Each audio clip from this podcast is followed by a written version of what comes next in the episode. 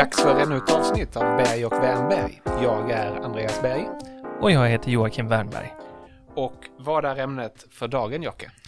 Idag ska vi prata lite om plattformsföretag och eh, konkurrens. Just så. Skälet är att vi fick en kommentar på poddens Facebook-sida. Just det. Vi har ju en sådan. Eh, det var sju veckor sedan, men vi eh, främjar den långsamma och eftertänksamma debatten och tackar Hampus Poppius för tre stycken bra synpunkter efter vårt avsnitt om Amazon. Just det. Rörande huruvida inte Amazon och andra plattformsföretag missbrukar sin dominerande ställning och är problem om man gillar fri konkurrens. Exakt så. Och jag tänkte att vi skulle, eftersom det var kloka synpunkter Hampus, tack för detta, tugga igenom dessa. Ska vi först förklara vad vi menar med konkurrens och vad vi menar med plattformsföretag? Det kan vi göra. Eh, om vi börjar med plattformsföretag då. Mm. Det har vi pratat lite om tidigare, men det tåls att repeteras. Eh, en flersidig plattformsekonomi är alltså en matchmaker. Så att affärsidén för en plattform är att eh, sänka transaktionskostnaderna och sökkostnaderna för två parter som vill hitta varandra, där den enes utbud är den andres efterfrågan. Ja. Är inte det en marknadsplats? Jo, i allt väsentligt. Men är det, ett marknads... nytt fancy ord för marknadsplats? Jag som är old school ekonom. Kanske, men en marknadsplats är ju ganska abstrakt definierad. Men man kan säga att en flersidig plattform, det är till exempel städer i, i, eh, i historien. Så ja. har ju de spelat den rollen att vara marknadsplatser dit folk då kommer för att hitta varandra. Därför att på en, en teoretiskt definierad marknadsplats så har du sådana saker som transportkostnader, man befinner sig på olika ställen, det är svårt att identifiera varandra. Så även, eh, först ska man hitta varandra och sen ska man faktiskt lyckas göra ett utbyte. Och vilka är då de här plattformsföretagen som många nu menar har monopol eller har blivit för stora? Amazon har vi redan nämnt. Ja, det vi pratar om nu är alltså digitala plattformsföretag och mm. i den digitala ekonomin så uppstår en annan, ett annan förutsättning för att ha sådana här plattformar. Då har vi Amazon, vi har Google som eh, jobbar med att söka och göra, göra eh, innehåll på internet tillgängligt och så har de en hel svit genom alfabet av olika företag som på olika sätt Många av dem jobbar med plattformsekonomier. Eh, Facebook ska vi nämna, eh, även Netflix, Spotify, Uber. Flera av de här som, som pekas ut som de stora digitala jättarna som vi nu eh, menar en del debattörer då ska vara mer och mer rädda för är just digitala plattformsföretag. Okej. Okay. Och eh, Hampus då har eh, sin första synpunkt kring att de missbrukar sin dominerande ställning. Och det är då en term som är vanlig i konkurrensrättsliga eh, eh, sammanhang, nämligen att om man har blivit väldigt, väldigt stor på en marknad eh, så har man så kallat dominerande ställning. Det är ofta att man har mer än 80 procent av, av marknaden. Och det behöver inte vara ett problem, men om man utnyttjar sin dominerande ställning till att förhindra konkurrens så att det inte längre kommer eh, konsumenterna till godo, Eh, då brukar det anses vara ett problem. Mm. Har de här plattformsföretagen som du nämnde, har de dominerande ställning? Har de så mycket som 80 procent av marknaden? Och, och, vad är egentligen marknaden?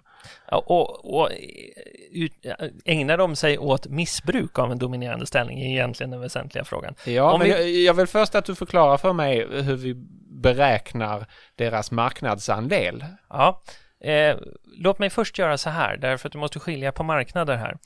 Om vi pratar om konkurrens i matchmaking mellan mm. plattformar, det här har bland annat Konkurrensverket i Sverige tittat på, så ser vi egentligen inte så stora problem därför att olika plattformar konkurrerar med varandra om att vara en bra matchmaker. Det här pratade vi lite om i det tidigare avsnittet också. Och det är ju så, eh, tittar man lite närmare på det här så talar det mycket för att vi vet från forskning att det är väldigt svårt att vara en liten plattform, för du måste bygga det man kallar kritisk massa på alla sidor du ska matcha ihop i plattformen. Just det. Men det är också så att ju större du blir, desto mer brus växer in i plattformen. För om du som Facebook till exempel vill erbjuda bredare och bredare tjänster till alla, då är det också så att du eh, har svårare och svårare att ge mig ett, en nischad tjänst. Det är därför tjänster som just Facebook eh, lägger krut på, vill jag påstå, Messenger, eh, grupp grupper, sidor för att de vill segmentera sin egen plattform som om den var flera små plattformar. Så man utsätter sig för konkurrens även när man är stor. Så om du har en dominerande ställning som plattform, som ett socialt nätverk, så är det inte nödvändigtvis en konkurrensfördel enbart. Och det här har också att göra med så här nätverkseffekter och så som man brukar prata om, att det finns negativa sådana och inte bara positiva. Okej. Men Det var ungefär dit jag ville komma, därför att när, när du normalt sett diskuterar dominerande ställning så har du ju en tydlig marknad som ett företag är verksamt på och så räknar du ut deras andel av allt som köps och säljs på den marknaden. ja, Här är det ju ganska lätt, tänker jag mig, för eh, jättarna att komma undan, därför att de är ju verksamma på många olika marknader och de har inte i närheten av dominerande ställning på marknaden för plattformar. Alltså det är inte ens så att jag köper en plattform utan jag vänder mig till en plattform. det, Så de, är ju stora utan att vä- nödvändigtvis eh, ha monopol i den betydelsen. det är till och med så här att, att de allra flesta av de här är ju för oss som användare gratis. Så när vi pratar om då att Facebook har så här många användare så är det ju inte uteslutet att de användarna också är med på andra plattformar och väldigt enkelt, man kallar det multihoming, kan gå med i en ny plattform. Därför att tröskeln för dem, eftersom det inte kostar någonting, är väldigt låg.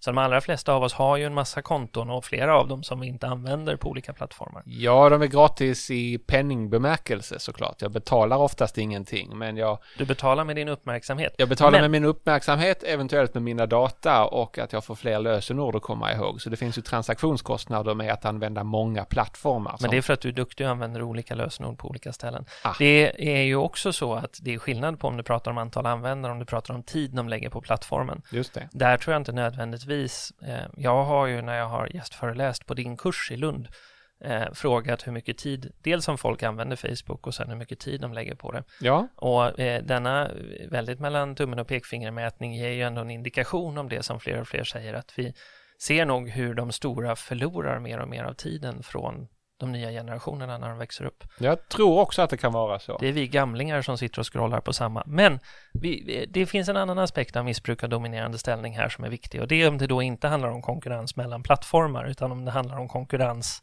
med de produkter och tjänster som förmedlas på plattformen. Just det. Och här vill jag påstå att jag tror att vi kommer se flera av de här plattformsföretagen evolvera. Man kan se, se det så här, eftersom vi ändå, jag slängde oss in i biologiska termer här. Vi kan se det som, som att, att vara en plattformsekonomi är ett sätt att skapa en affärsmodell som genererar data och kapital. Mm. Kapital för att du ska hålla dig flytande och kunna fortsätta din forskning och utveckling och data för att kunna lista ut vad folk egentligen vill ha. Ja. Det här leder till, på olika sätt, av olika anledningar, att Netflix börjar producera sitt eget innehåll. Mm. Det gör de delvis på grund av hur omvärlden ser ut, det vill säga att upphovsrätten gör att det är svårt för dem att garantera samma utbud över tid. Men äger de innehållet de producerar så kan de sända ut det och då har de lättare att Just det, eh, men de gör det såklart också för att behålla användare som betalar för Netflix. Ja, Precis. men de är också reglerade av, av tillgången utifrån. Precis. Och på grund av att alla har tittat på olika typer av tv-serier Ja. eh, så har de ju kunnat lära sig vad folk efterfrågar och bygga en ganska spännande algoritm kring det. Så, så så bara så att vi är konkreta om fenomenet vi diskuterar nu. Eh, Netflix är inte bara en plattform för tv-serier och filmer utan gör också egna tv-serier och filmer. Och det är exakt Och, och det på, på samma sätt så konstaterade vi tidigare att Amazon inte bara var en marknadsplats utan också nu börjar sälja sina egna grejer. Och Och, har är, fått då viss kritik som jag tror även Hampus nämner för att de, de, de är lite schysstare eh, mot sina egna grejer än mot grejer från andra leverantörer på Yes. sin egen plattform. vi kommer till detta. Men, men till att börja med, låt oss, låt oss leka med tanken att de inte kommer vara plattformar för evigt. Alltså att när De Amazon... muterar. De muterar, exakt så. Nu använder du också biologiska metaforer. Eh, när Uber har förare och åkare som man matchar mot varandra Mm. och samtidigt håller på att utveckla självkörande bilar. Då kan vi tänka oss att när man har självkörande bilar, då är man inte så intresserad av att fortfarande hålla på att hantera förarna. Så då slutar man ju vara en flersidig plattform, särskilt om man skulle äga flottan med självkörande bilar. När Netflix alltmer producerar sitt eget innehåll, oavsett om det beror på upphovsrätten eller något annat, Mm. så blir man mer och mer av ett produktionsbolag som sänder ut sitt eget innehåll. Eh, Spotify har mer och mer slagit sig in på podcastingmarknaden och det är många analytiker som menar att det här är just därför att man vill ha mer kontroll över innehållet, för det ger en en hävstång när man förhandlar med upphovsrättsinnehavarna till musik. Att man kan säga att vi är faktiskt inte helt beroende av er, för vi har vårt eget innehåll också. Vill ni vara med så fine. Och det är också det här Amazon då får kritik för att då tittar man på all den data man har mellan transaktioner och så ser man att det verkar som att folk vill köpa mikrovågsugnar som ser ut så här. Vi kan ju producera våra egna och sälja dem. Inte helt olikt vad som händer om du går på Coop och bara kan köpa Coop-varor av, av olika typer av livsmedel. Ja, just det. Det viktiga här när vi pratar om dominans, eh, att missbruka en dominerande ställning, det är att ju mer Amazon börjar sälja sina egna tjänster och ju sämre villkoren blir för tredje part, alltså de producenter som då skulle utgöra en del i plattformen, mm. desto mindre av ett plattformsföretag blir ju Amazon. Ja, i det, varje fall som andel för att de lägger mer till sin verksamhet. De räknar med att göra större vinster på att använda den visdom de har byggt upp, ja. den datadrivna visdomen, för att producera de varor som de tror folk vill ha. Men om säljarna då lämnar Amazon, för det bästa sättet att konkurrera med Amazon i det här läget, det är ju att bli det Amazon var för fem år sedan. Eller tio år sedan. Alltså att inte producera eget innehåll, utan konkurrera som plattform. Och så låta Amazon få stå där och vara både då konkurrent på produktmarknaden och matchningsmarknaden. Okay. Vilket kommer bli ganska svårt för dem. Ja, nu, nu, nu vill jag kolla att jag har stämt av rätt. Det ena du sa var att, att de börjar göra sina egna grejer också. Det jag tänkte då var att det här är ju faktiskt ingenting unikt för eh, digitala plattformsföretag utan du har under lång tid sett att ICA och Konsum och, och andra inte bara säljer produkter från till exempel Findus utan också har sin egen gurka och mm. majonnäs och allting. Så det, det är precis samma fenomen. Mm. Ehm, och då kan man fråga sig om de ger fördelar eh, marknadsföringsmässigt och var man placerar dem i hyllorna och, och annat till sina egna produkter. Det andra är ju då att då ändrar de karaktär och i den mån det då blir eh, sämre för konkurrenter så öppnar de sig för att bli det som du uttryckte eh, Amazon för fem år sedan. Vanilla Amazon eller ja, som, som det de var öppnar för. sig för en konkurrens på matchmaking-marknaden. Det är Just därför det. jag menar att det är så viktigt att skilja på konkurrensen kring att sälja en viss typ av produkter och konkurrensen inom matchmaking. Och konkurrensen på matchmaking-marknaden, alltså konkurrensen mellan digitala plattformar då, eh, den fungerar väl skulle du säga? På plattformsmarknaden så skulle jag säga att den fungerar. Vi har inte anledning att tro att den inte fungerar väl av det vi har sett hittills. Mm. Det faktum att vi inte har sett dem utkonkurrerade än betyder inte att de inte kan konkurreras ut. Jag tror jag är beredd att hålla med eftersom om man tänker i termer av inträdesbarriärer och höga fasta kostnader så är de ju faktiskt inte så enorma. Det är fritt fram att starta nättjänster ja. idag. Och jag brukar tycka om att påminna mina studenter om att en gång var Google den lilla alternativa sökmotorn yes. som bara nördarna på nationalekonomiska institutionen i Lund använde ja. när alla höll på med Alta Vista. Mm. Eh, och det är faktiskt eh, max 20 år sedan skulle jag säga, eller kanske ungefär 20 år sedan nu. Det låter rimligt. Ja. Vi ska heller inte glömma sådana saker som MySpace eller i Sverige Lunarstorm. Så du, okej, okay. för att summera. Ja, de kanske har dominerande ställning, men det är inte självklart och det är inte nödvändigtvis så att det, eh, att det går ut över konsumenterna. Nej, det är inte, och som sagt, frågan är ju om de missbrukar den dominerande ställning de eventuellt har. Och där vill jag påstå att så enkelt är det inte, för då måste du titta på konkurrensen, dels i matchmaking och dels på den produktmarknad man befinner sig på. Ja. Och vi kommer, jag tror så här, om man ska göra en, en lite djärv framtidsspaning, så tror jag att flera, för det första tror jag att flera av de plattformsföretag vi har idag, de kommer helt enkelt sluta vara plattformar eh, och börja sälja sitt eget innehåll enbart eller ha, ha bara marginell del som är plattformsmarknaden. Det okay. ser vi även hur andra företag gör idag. Okay. Klädbutiker som erbjuder en second hand store som är liksom på marginalen. Jag, jag noterar den spaningen. Um, en annan grej som man brukar ta upp när man diskuterar hur väl konkurrensen funkar är hur lätt det är att byta mellan olika eh, producenter, leverantörer, mm. i det här fallet tjänster. Och, och Hampus påpekar att när du har använt till exempel Facebook under lång tid så har Facebook en massa data om dig mm. som du inte helt lätt kan få ut ur Facebook eller ta med dig till ett annat socialt nätverk, vilket skapar en form av inlåsning mm. eh, som, som gör att även om du inte är så nöjd med Facebook så fortsätter du vara där för att Facebook vet så väl vad du tycker är intressant och vilka som är dina vänner och eh, ja, du har inte så många vänner på de andra nätverken. Eh, ligger det inte någonting i det här att du har bristande konkurrens för att eh, den stora mängden data som jättarna har om dig skapar en inlåsning? Både ja och nej, för att lite grann hänga med kvar den första punkten, precis det du säger nu, är ju också ett argument för att de som då slutar eller minskar sin andel som plattform, som matchmaker, mm. för att gå över till att sälja i sin egen kanal, de förlorar ju också intäkterna i termer av data om eh, matchningen mellan andra. Därför att det som bygger upp Amazon, det som bygger upp Netflix och alla de här är precis som Hampus påpekar möjligheten att se data mellan eh, produkter som du inte har innoverat eller köpt in utan andra har kommit till dig och matchar dem mot konsumenter och så ser du, ah, det är det här folk är ute efter. Det är det som gör att Netflix kan göra bra gissningar om vilken typ av tv-serier som kommer bära sig när de gör sina egna produktioner. Men slutar du göra det, då är ju datan du samlar in är bara en feedback på vad du har sålt och hur folk har reagerat på det och då är du ett helt vanligt företag igen.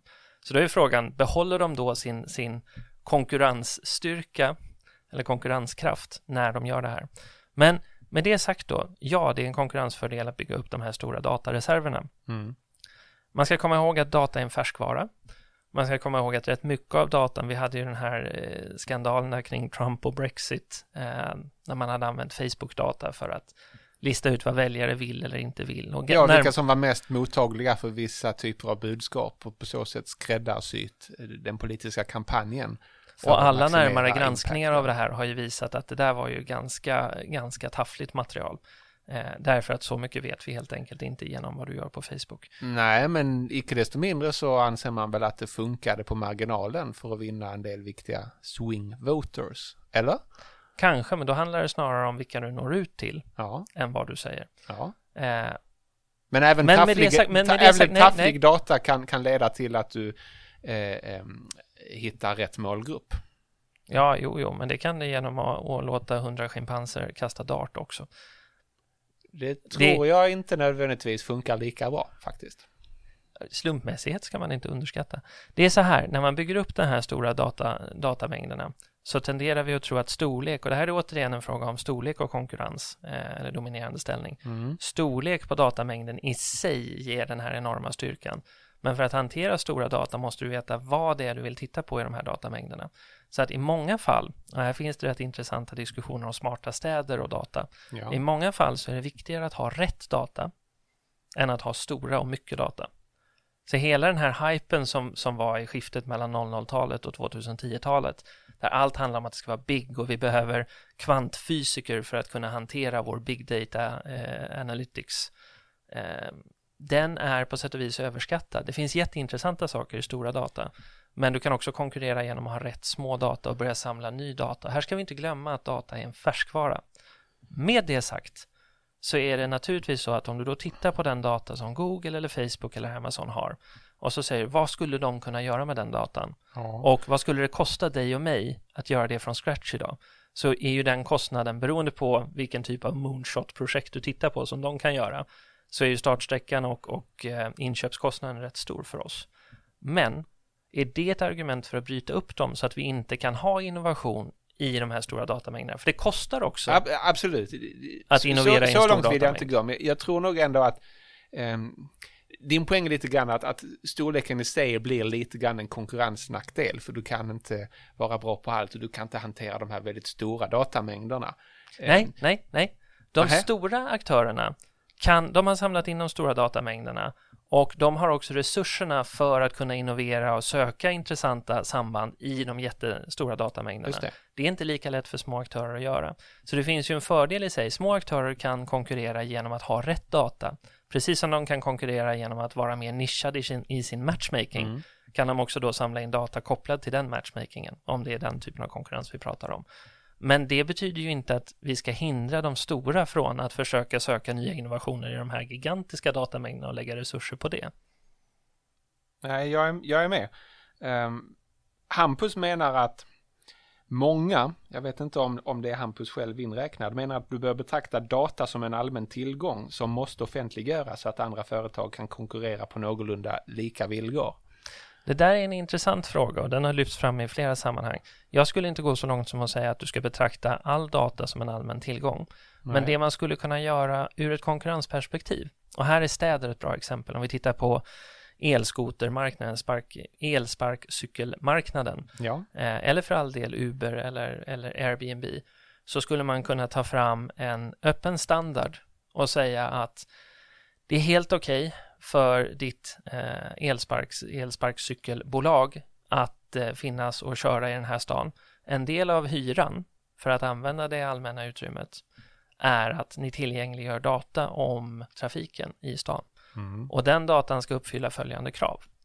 Därför att att säga ge mig all er data, det är också att säga att företagen måste lämna ifrån sig sina konkurrensfördelar. Men att etablera ett antal gemensamma nämnare och säga att för att använda den här allmänna resursen så vill vi att ni tillgängliggör följande data. Det skulle kunna vara intressant, men det gäller inte alla plattformsföretag.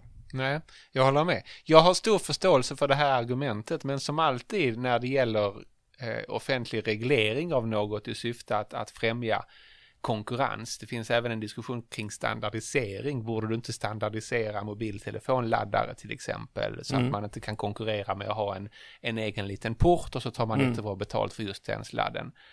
Och det låter ju bra, men tänk dig att du hade standardiserat det där eh, 1996 mm. när eh, portarna som mobilerna skulle laddas genom var gigantiska.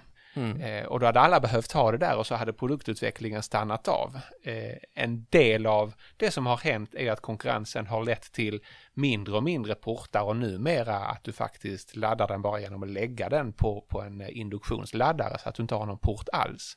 Och gör du då en, en kraftig reglering så, så permanentar du ju en föråldrad teknologi. Ja. Och detsamma kan ju och, faktiskt gälla en eventuell reglering kring dataportabilitet.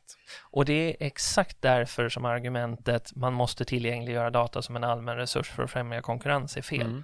Man kan, ja, titta, man kan titta på data som en, som en resurs för att främja konkurrens i vissa valda tillfällen, där jag då tar upp staden som ett sånt. Men, mm. men att, och där, och där är det ju också så här, definiera data för mig. Det är ju precis samma problem. Det tänker jag inte göra. Jag tänker det, det är precis... argumentet behöver inte vara fel, men detta är en baksida av argumentet. Ja, och, och som en mellanväg finns ju faktiskt då att det uppstår frivilligt framtagna standarder för dataportabilitet. Eh, jag är rätt säker på att beroende på vilket bloggverktyg du väljer så är de mer eller mindre vänliga om du plötsligt vill ladda ner allt du någonsin har laddat upp där och ha det i ett någorlunda portabelt format. Eh, visst är det så? Så är det. Dessutom är det så att dels har flera av de här stora digitala jättarna haft olika initiativ. Jag vet att åtminstone Google, men jag tror även Facebook har haft initiativ för att du ska kunna plocka ut din data. Återigen, mm. här är vi ju en gränsdragningsfråga. Vad är din data? Vad är metadata? Vad är deras data? Ja. Men att man ändå haft den typen av initiativ. Och ännu mer intressant, här satt jag i ett panelsamtal med eh, Sara Övreby på Google, eh, som är deras svenska eh, public affairs-chef. Hon påpekade att ur ett plattformsperspektiv så är det klart att om man inte tar hänsyn till omvärlden så är det intressant för alla sådana här stora företag som har molntjänster att hålla sina kunder inom sin tjänst. Men om kunderna börjar efterfråga att kunna porta sin data mellan olika typer av tjänster eller plattformar och du är den enda som säger nej, mm. då får du en enorm konkurrensnackdel. Det har lett till att de allra flesta molntjänster på olika sätt öppnar upp för att du måste kunna använda flera tjänster parallellt. Du måste kunna flöda filer mellan dem på ett vettigt sätt. Ja, det är sant. Eh, Okej, okay. tredje invändningen från Hampus gäller eh, uppköp och potentiella konkurrenter. Mm. Eh, även här påminns jag om att det här är en eh, invändning som ganska ofta görs mot stora företag. Mm. Jag minns när jag var liten hur mina föräldrars vänner ojade sig över att Prips minsann köpte upp alla små bryggerier eh, och att det därför fanns mindre och mindre att välja på och att det verkar som om vi går mot att alla i Sverige ska dricka Prips blå. Mm. Och så var det ju under, eh, under en viss tid var det verkligen så, men sedan mm. hände något och nu går vi snarare mot att alla har ett eget mikrobryggeri i sin källare. Mm. Så eh, någonting hände där åtminstone. Vad säger du om, argumentet i det här fallet? Nog köper de upp ganska mycket eh, små innovativa företag, de här bjässarna. Det finns någonting i ett exempel att ta med sig till idag också, för när intresset för mikrobryggerier har ökat har ju också flera av de stora ölmärkena eh, köpt men gömt sig bakom mikrobryggeri eh, varumärken ja. för att framstå som att de är små uppstickare. Ja. Men låt oss dela upp det här eh, argumentet i två olika tolkningar av vad det här skulle kunna betyda. Det första är att jag som stort företag köper upp allting som jag tror kan hota mig och sen lägger jag det i malpåse. Mm. Det är ju direkt destruktivt för all typ. För det är Köp upp och lägg ner. Ja, anledningen till att vi pratar om konkurrens på det här sättet överhuvudtaget, det tror jag du håller med mig om, handlar om att vi vill främja eh, tillväxt och utveckling. Ja. För om det var så att vi var helt nöjda med det utbud vi har, då är konkurrensfrågan inte lika relevant längre. Precis, men allt som sker idag sker sannolikt inte helt perfekt utan kan göras bättre. Exakt. Så om jag då enbart köper upp, men inte lär mig av det jag köper upp, jag lägger det bara i malpåse, jag lägger Mm. ner allting, Ja. då blir ju det här en sank kost för mig. Ja. Vilket betyder att över tid, för den här typen av tankar, idéerna är ju fortfarande fria på något sätt. Vilket betyder att om jag inte utvecklas för att möta den här konkurrensen så kommer mängden eh, nya startups jag måste köpa upp att öka hela tiden.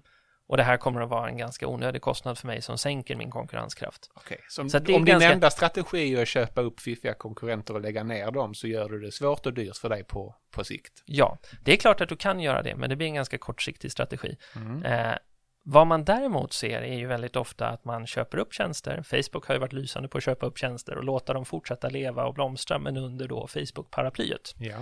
Eh, och då lär de sig av varandra. Och det är klart att en tjänst som blivit uppköpt av Facebook har ju också en viss konkurrenskraft i ryggen. Så att här finns det anledning att prata om konkurrensfrågan ur en ägarkoncentrations, eh, ägarkoncentrationsperspektiv.